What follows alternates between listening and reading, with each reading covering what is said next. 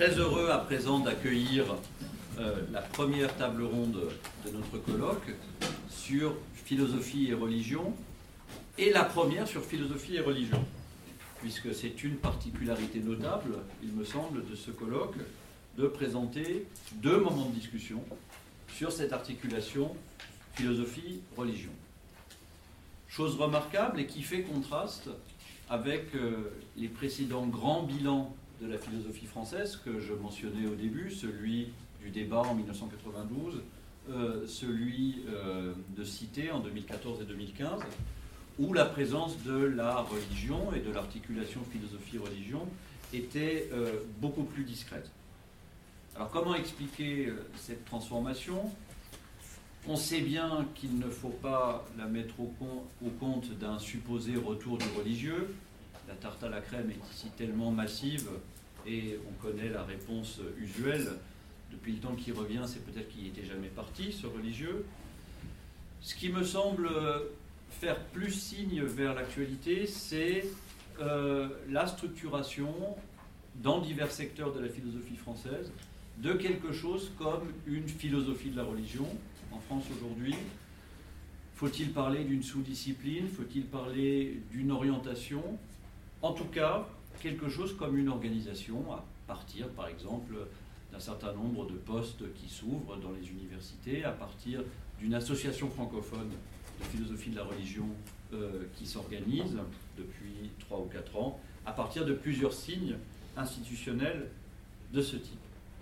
Mais est-ce que ce constat lui-même suffit ? Sans doute pas, puisque philosophie et religion, c'est bien sûr beaucoup plus que la philosophie de la religion. Euh, je suis sûr donc qu'au cours de cette table ronde, ce sont d'autres questions qui vont s'ouvrir, d'autres questions que celles qui touchent à la constitution stricte d'un, euh, d'une discipline, d'une discipline philosophique aujourd'hui, d'autres questions donc sur l'articulation très large de la philosophie et de la religion.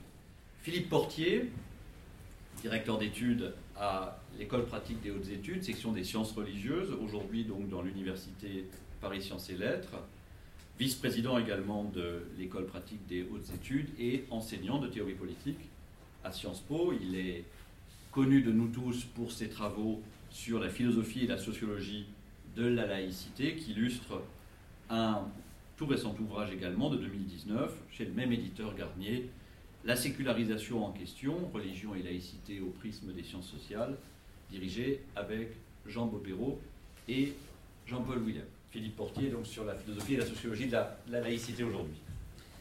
Merci, merci cher Philippe. Euh,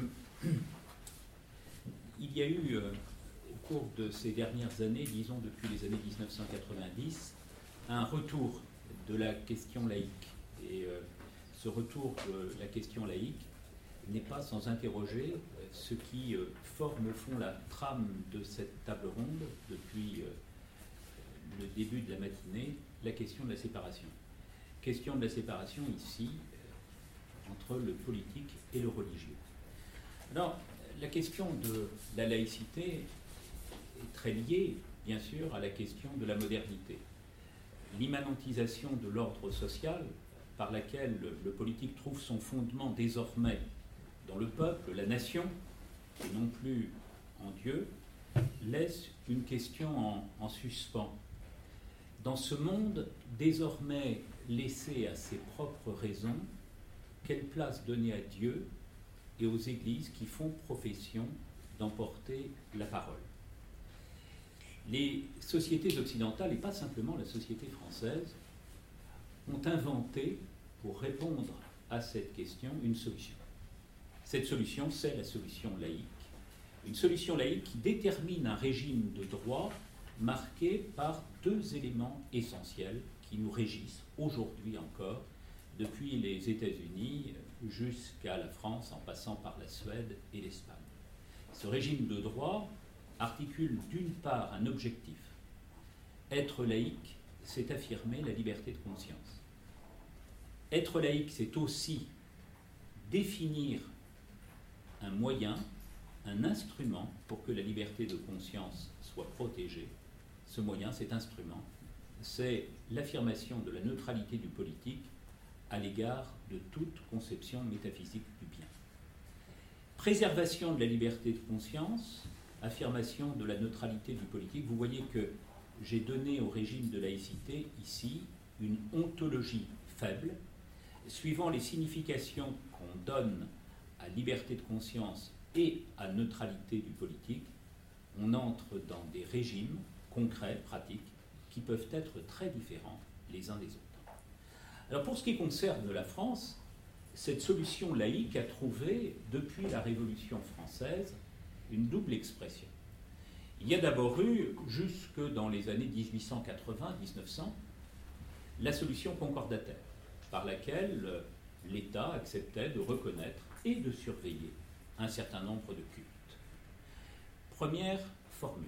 Et puis cette formule a été balayée par le vent de l'histoire, balayée par l'arrivée des républicains au pouvoir, qui ont substitué à cette solution concordataire une solution séparatiste. Une solution séparatiste qui trouve son point d'acmé dans la loi du neuf décembre mille neuf cent cinq, intitulée significativement, et cela rejoint nos débats de ce matin, la loi concernant la séparation, la séparation des églises et de l'État. Alors il se trouve que cette séparation a été, au cours de ces dernières années, mise à mal. Mise à mal par euh, l'expression dans la sphère publique d'un certain nombre de revendications visant à réarticuler le privé et le public, visant à réagencer le rapport entre le politique et le religieux, visant à reconfigurer la relation entre le politique et l'Église. Alors, les Églises, que s'est-il passé ? Il se trouve que face à cette expression de revendication de reconnaissance, notre modèle de régulation des cultes a, au cours de ces dernières années, profondément évolué. Il s'est transformé à mesure que s'exprimaient dans le débat public ces revendications de reconnaissance que j'indiquais à l'instant. Nous sommes passés d'un régime strictement séparatiste, marqué par une dissociation nette du privé et du public, à un monde qui est désormais marqué, caractérisé par l'interaction de la sphère de l'État et de la sphère des églises, par l'interaction, l'interpénétration de la sphère du politique et de la sphère du religieux. Comment les choses sont-elles advenues ? Je dirais qu'elles sont le produit d'un complexe de causes dans lequel s'agrègent trois types de facteurs principaux. Si notre modèle de régulation des croyances a profondément évolué, je vais essayer de le démontrer tout à l'heure, depuis les années dix-neuf cent quatre-vingt-dix, c'est d'une part parce que sont intervenues des transformations tout à fait décisives de nos paysages religieux. Les facteurs sociaux jouent un très grand rôle dans la reconfiguration de notre modèle de laïcité. Le second élément, le second type de facteurs, touche précisément l'objet même de ce colloque, les facteurs de nature intellectuelle, culturelle, philosophique. On a assisté, dans le champ de la pensée, depuis les années dix-neuf cent quatre-vingt-dix, à une réflexion tout à fait inédite sur la sécularité politique. Et puis, troisième élément, des facteurs juridiques. Les normes de droit ont également connu, on l'ignore trop souvent, une évolution tout à fait sensible depuis trois ou quatre décennies. Alors, je ne souhaite pas, ici, en dépit de l'objet philosophique du colloque, séparer les trois niveaux de réalité, le social, le philosophique, le juridique. Tout simplement parce que la production philosophique en la matière ne peut se comprendre, indépendamment des raisons sociales qui l'ont activée, non plus que sans les effets juridiques que cette production de philosophie politique a contribué à produire. Trois points donc. Tout d'abord, le renouvellement des paysages religieux. Je vous dirai ensuite quelques mots de la reconfiguration des doctrines politiques sur le terrain du rapport entre le politique et le religieux, puis je terminerai, si j'en ai le temps, en vous indiquant quelques éléments de réflexion sur les transformations du droit venues précisément des changements ayant affecté nos référentiels, des changements ayant affecté nos référentiels qui ne sont pas sans relation avec le travail philosophique mené au cours de ces dernières années. Alors tout d'abord, la transformation des, des paysages religieux. La question laïque ne faisait plus guère débat dans les années dix-neuf cent cinquante, dix-neuf cent soixante, dix-neuf cent soixante-dix, sauf peut-être sur la question importante mais partielle de l'école. Pourquoi ? Tout simplement parce que l'adversaire contre lequel la laïcité s'était constituée apparaissait, aux yeux de tous, comme un adversaire profondément transformé et souvent même profondément affaibli. Cette Église catholique perdait alors le principal de ses soutiens. Elle ne recrutait plus, les églises alors se vidaient, et l'on voyait bien que les croyances s'effaçaient. L'Église, en son sommet, elle-même évoluait. Elle s'était, depuis le dix-neuvième siècle, figée dans une intransigeance qui la plaçait à extrême distance des règles de la modernité libérale. La voici qui, avec Vatican deux, accepte de reconnaître, comme le dit la Constitution Gaudium et Spes, l'autonomie de la conscience humaine. Les choses sont là, dans les années dix-neuf cent soixante, dix-neuf cent soixante-dix, dix-neuf cent quatre-vingt encore. On estime, du côté des sociologues, que le monde est manifestement marqué par un cours linéaire de sécularisation. Pourquoi lutter pour la laïcité quand la laïcité a désormais totalement partie guettée ? Or, à partir des années dix-neuf cent quatre-vingt-dix, avec probablement une rupture en dix-neuf cent soixante-dix-huit dix-neuf cent soixante-dix-neuf à l'échelle mondiale, on voit bien que les choses évoluent, que les choses changent. Et que euh, la question du religieux, qu'on croyait une question dépassée, réapparaît sur le devant de la scène. Bloc de la foi en Israël, victoire de Khomeini en Iran, avènement de Jean-Paul deux, qui annonce en dix-neuf cent soixante-dix-huit « Ouvrez, ouvrez toutes grandes les champs de la culture, de la politique, de la société, à la puissance régéré, régénérante de l'Évangile. » Autant d'éléments qui caractérisent un nouveau mode d'appréhension de la relation à la religion. Alors ce n'est pas que la sécularisation est disparue. La sécularisation se poursuit. Et on le voit dans les niveaux d'adhésion aux religions. Cela touche le catholicisme en France, mais pas seulement. Cela touche aussi des religions qu'on croit davantage effervescentes, comme l'islam. Les gens quittent souvent les mosquées, se distancient des mosquées et des églises, tant du point de vue des pratiques que du point de vue des croyances, que des normes portées par les institutions du sens. La sécularisation, donc, suit un cours, qui est ici un cours affirmé. Et on est très loin du pronostic de Peter Berger, qui annonçait la désécularisation ou le réenchantement du monde. Mais, alors même que se poursuit la sécularisation de nos sociétés, se réaffirme un pôle, qui est un pôle d'effervescence religieuse. Un pôle d'effervescence religieuse, de réaffirmation des identités, à mesure précisément que de l'autre côté du fleuve s'affirme précisément une sécularité qui ne veut plus croire ni en Dieu ni en diable. Réaffirmation des polarités religieuses dans tous les mondes religieux, le monde catholique, le monde juif, le monde protestant avec les évangéliques, mais aussi le monde musulman, avec, dans certains segments de la population musulmane, des expressions de foi, tant au niveau privé qu'au niveau public, qui viennent bouleverser les compromis que l'État républicain avait su passer jusqu'alors avec le grand corps catholique. Situation tout à fait nouvelle, des polarités religieuses réapparaissent dans un monde qu'on croyait définitivement conquis par la problématique agnostique.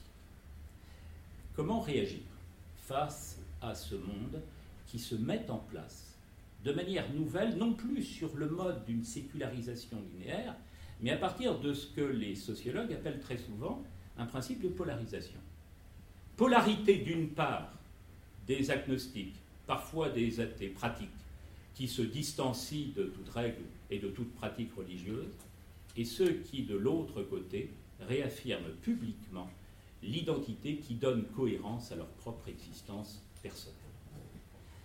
Face à ce modèle, on a vu se développer toute une réflexion, et c'est le deuxième point que je voudrais essayer de vous présenter maintenant, la reconfiguration ou le renouvellement des discours philosophiques en la matière. Que faire de cette différence qui cherche à s'affirmer ? Il va y avoir, à partir des années dix-neuf cent quatre-vingt-dix, une véritable réflexion théorique sur ce défi que nos sociétés prétendument sécularisées rencontrent désormais. Et on va voir, euh, au fond, le champ philosophique, je vais être ici très simple, se structurer autour de deux grandes conceptions de la laïcité. Une conception qu'on peut dire universaliste, une conception qu'on peut dire, au contraire, inclusiviste. La conception universaliste réapparaît immédiatement après l'affaire des voiles de Creil en dix-neuf cent quatre-vingt-neuf. Vous vous souvenez, ces jeunes filles qui, dans un collège public, ont le front de s'affirmer musulmanes à partir du port d'un certain nombre de signes, et en particulier du port du voile, qu'on appelle alors simplement dans les médias le foulard. Le voile viendra ensuite significativement.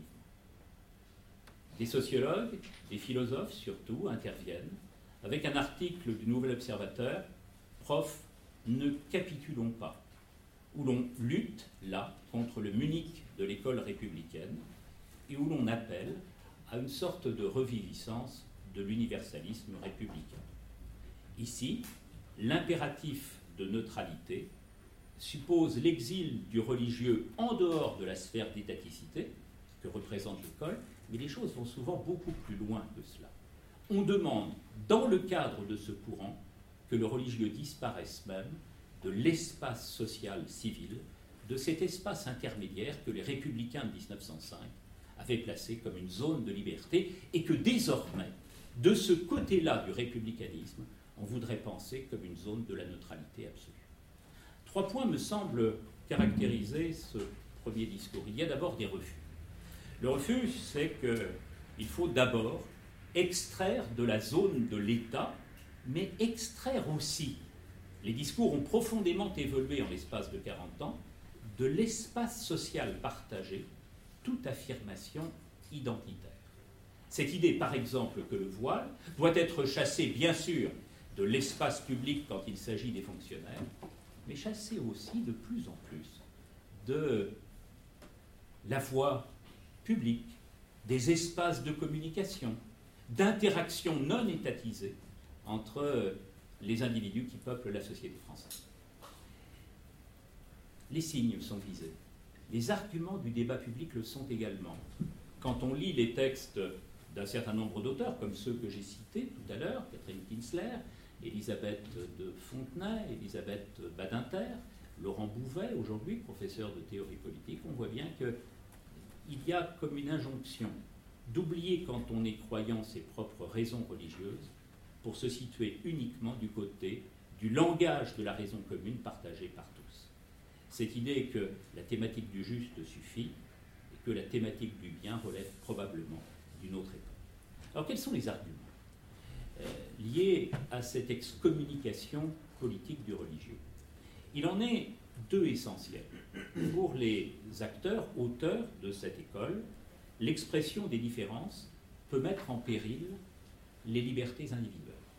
Et vous avez constamment, dans les textes que je viens d'évoquer, cette idée que, par exemple, tolérer le foulard islamique, ce n'est pas accueillir un être libre, c'est au contraire enfermer l'être dans un archaïsme qui le submerge de toutes parts.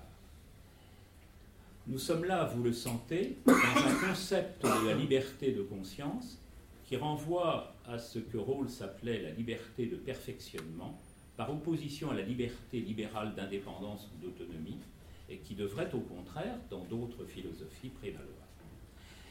Le multiculturalisme, l'affirmation des différences, remettent en cause donc la liberté individuelle. Elles remettent en cause, et c'est un concept qui réémerge dans les années dix-neuf cent quatre-vingt-dix, la cohésion de la nation. On parle aujourd'hui beaucoup du communautarisme. C'est un concept, c'est une idée totalement nouvelle dans l'espace lexical de notre République contemporaine. Le concept de communautarisme apparaît dans les années mille neuf cent quatre-vingt-dix, alors même qu'on s'interroge sur la cohésion nationale à partir des discours que je viens de dire.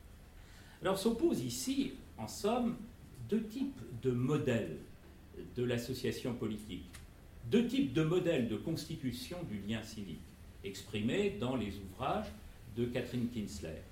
D'un côté, le modèle de la tolérance anglo-saxon, qui suppose toujours l'appartenance du sujet citoyen à un ordre religieux qui le dépasse. Cette idée qu'on trouve chez Locke, que les athées ne peuvent pas avoir droit de citer dans la société moderne qu'on est en train de constituer. Et puis de l'autre, nous disent les défenseurs du courant républicaniste que j'évoque à l'instant, cette idée que le rassemblement des êtres doit reposer d'abord sur une raison partagée, que c'est ensuite seulement sur la base de la constitution de cet espace de neutralité que les libertés de croire et de ne pas croire peuvent s'affirmer. Alors les objectifs de ce courant sont très clairs. Il s'agit d'une part d'affirmer du commun, d'affirmer du commun à partir d'un principe clé évoqué par Catherine Kinsler une nouvelle fois, que chacun se laisse saisir par la seule raison. Nous sommes donc ici dans un processus d'unification qui laisse dans la sphère privée l'individu se déterminer sur la question de la foi, mais qui écarte de toute représentation publique la foi exprimée par les sujets, cette expression de la différence qu'on voit à l'œuvre dans les sociétés contemporaines. Et puis le second problème, plus inquiétant probablement, c'est que, plus inquiétant pour ceux qui partagent une vision libérale, c'est que tout cela, pour essayer de mettre en place une unification rationnelle, tout cela suppose des mécanismes de surveillance de la part de l'État sur l'expression des cultes. Je vous cite ici une autre citation. Il faut ajouter qu'un contrôle plus strict de la part des autorités publiques, des manifestations religieuses qui peuvent se dérouler dans l'espace civil, et pas simplement dans l'espace étatique, permettrait de faire baisser les tensions identitaires. Et l'on voit de ce point de vue que l'État est appelé à neutraliser des espaces qui, hier encore, dans la vieille République de dix-neuf cent cinq, étaient laissés à l'expression libre des sujets.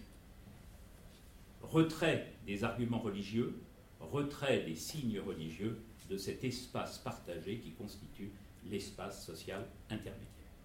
Alors, je vous ai présenté ici très, très rapidement les thèses relatives à l'universalisme républicain de nature rationaliste. Il se trouve que cet universalisme républicain a été rejoint au cours de ces dernières années par des philosophes qui viennent du courant catholique. Et je pourrais ici citer, euh, par exemple, Jean-Luc Marion, Rémi Brague et Pierre Banan, qui estiment qu'il faut précisément essayer de reconstituer une cohésion nationale à partir d'un essentiel partagé.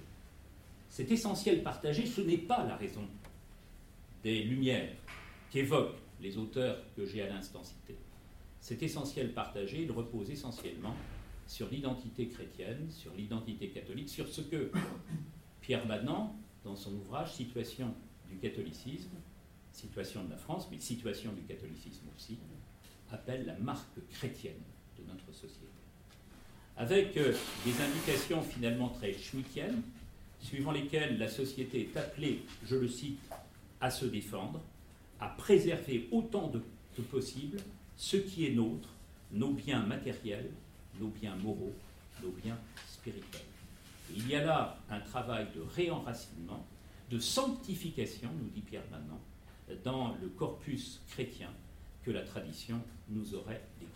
Alors on voit qu'on est confronté ici à un modèle qui est un modèle très marqué, au fond, par un désir moniste de rassemblement des existences autour d'un essentiel partagé, la raison des Lumières d'une part, mais très substantialisée, et puis d'autre part une identité chrétienne qui renvoie à l'imaginaire des siècles, avec une association dans le cadre d'un certain nombre de mobilisations de ces deux courants qui pourtant appuient leurs principes sur des postulations profondément différentes.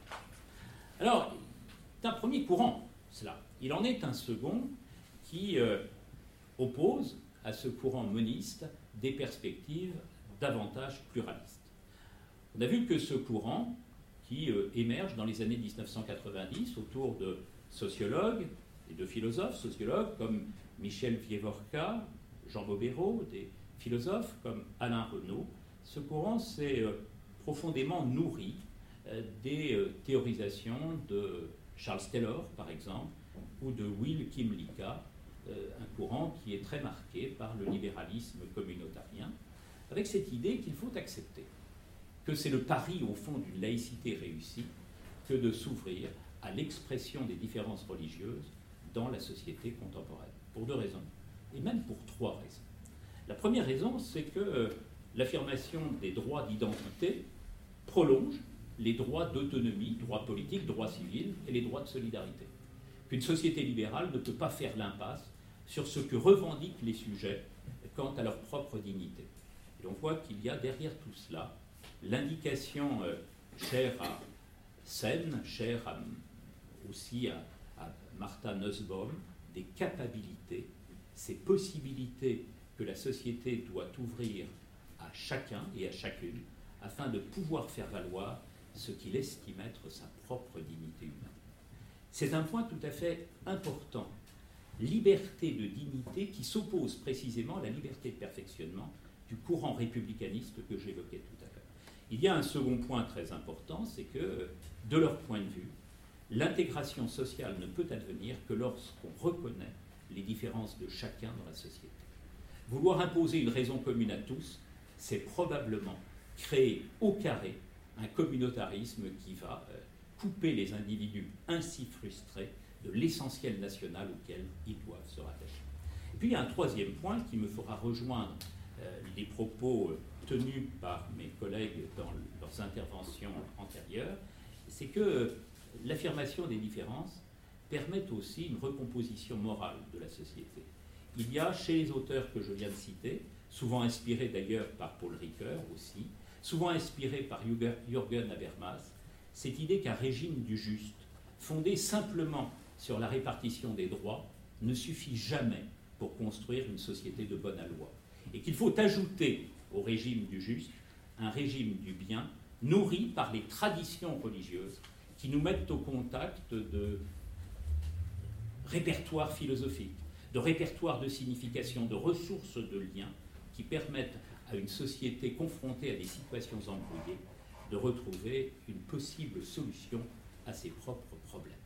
Alors de ce point de vue, les textes de Paul Ricoeur sont tout à fait essentiels, qui indiquent que le religieux peut exercer, quand il est soumis à une fonction critique, peut exercer une fonction judicative dans la société, la possibilité précisément de dire non au système de domination, de domination verticale fondé sur la souveraineté absolue du politique, pour valoriser au contraire les possibilités de remise en cause de ce que le pouvoir pourrait avoir de trop décisionniste.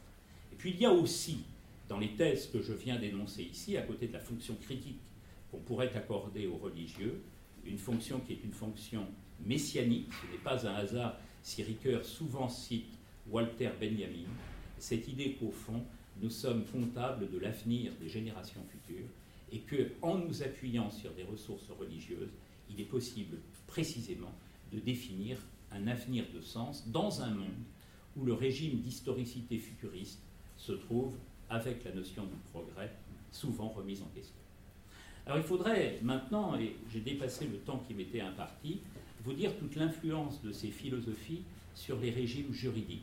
Il se trouve que les philosophies sont, même dans nos sociétés, construites autour d'une perspective de performativité, et que les discours que je viens de vous indiquer là n'ont pas été sans influence, d'une part sur les élites politiques, et d'autre part sur les productions juridiques que les élites politiques ont été amenées à configurer au cours de ces dernières années.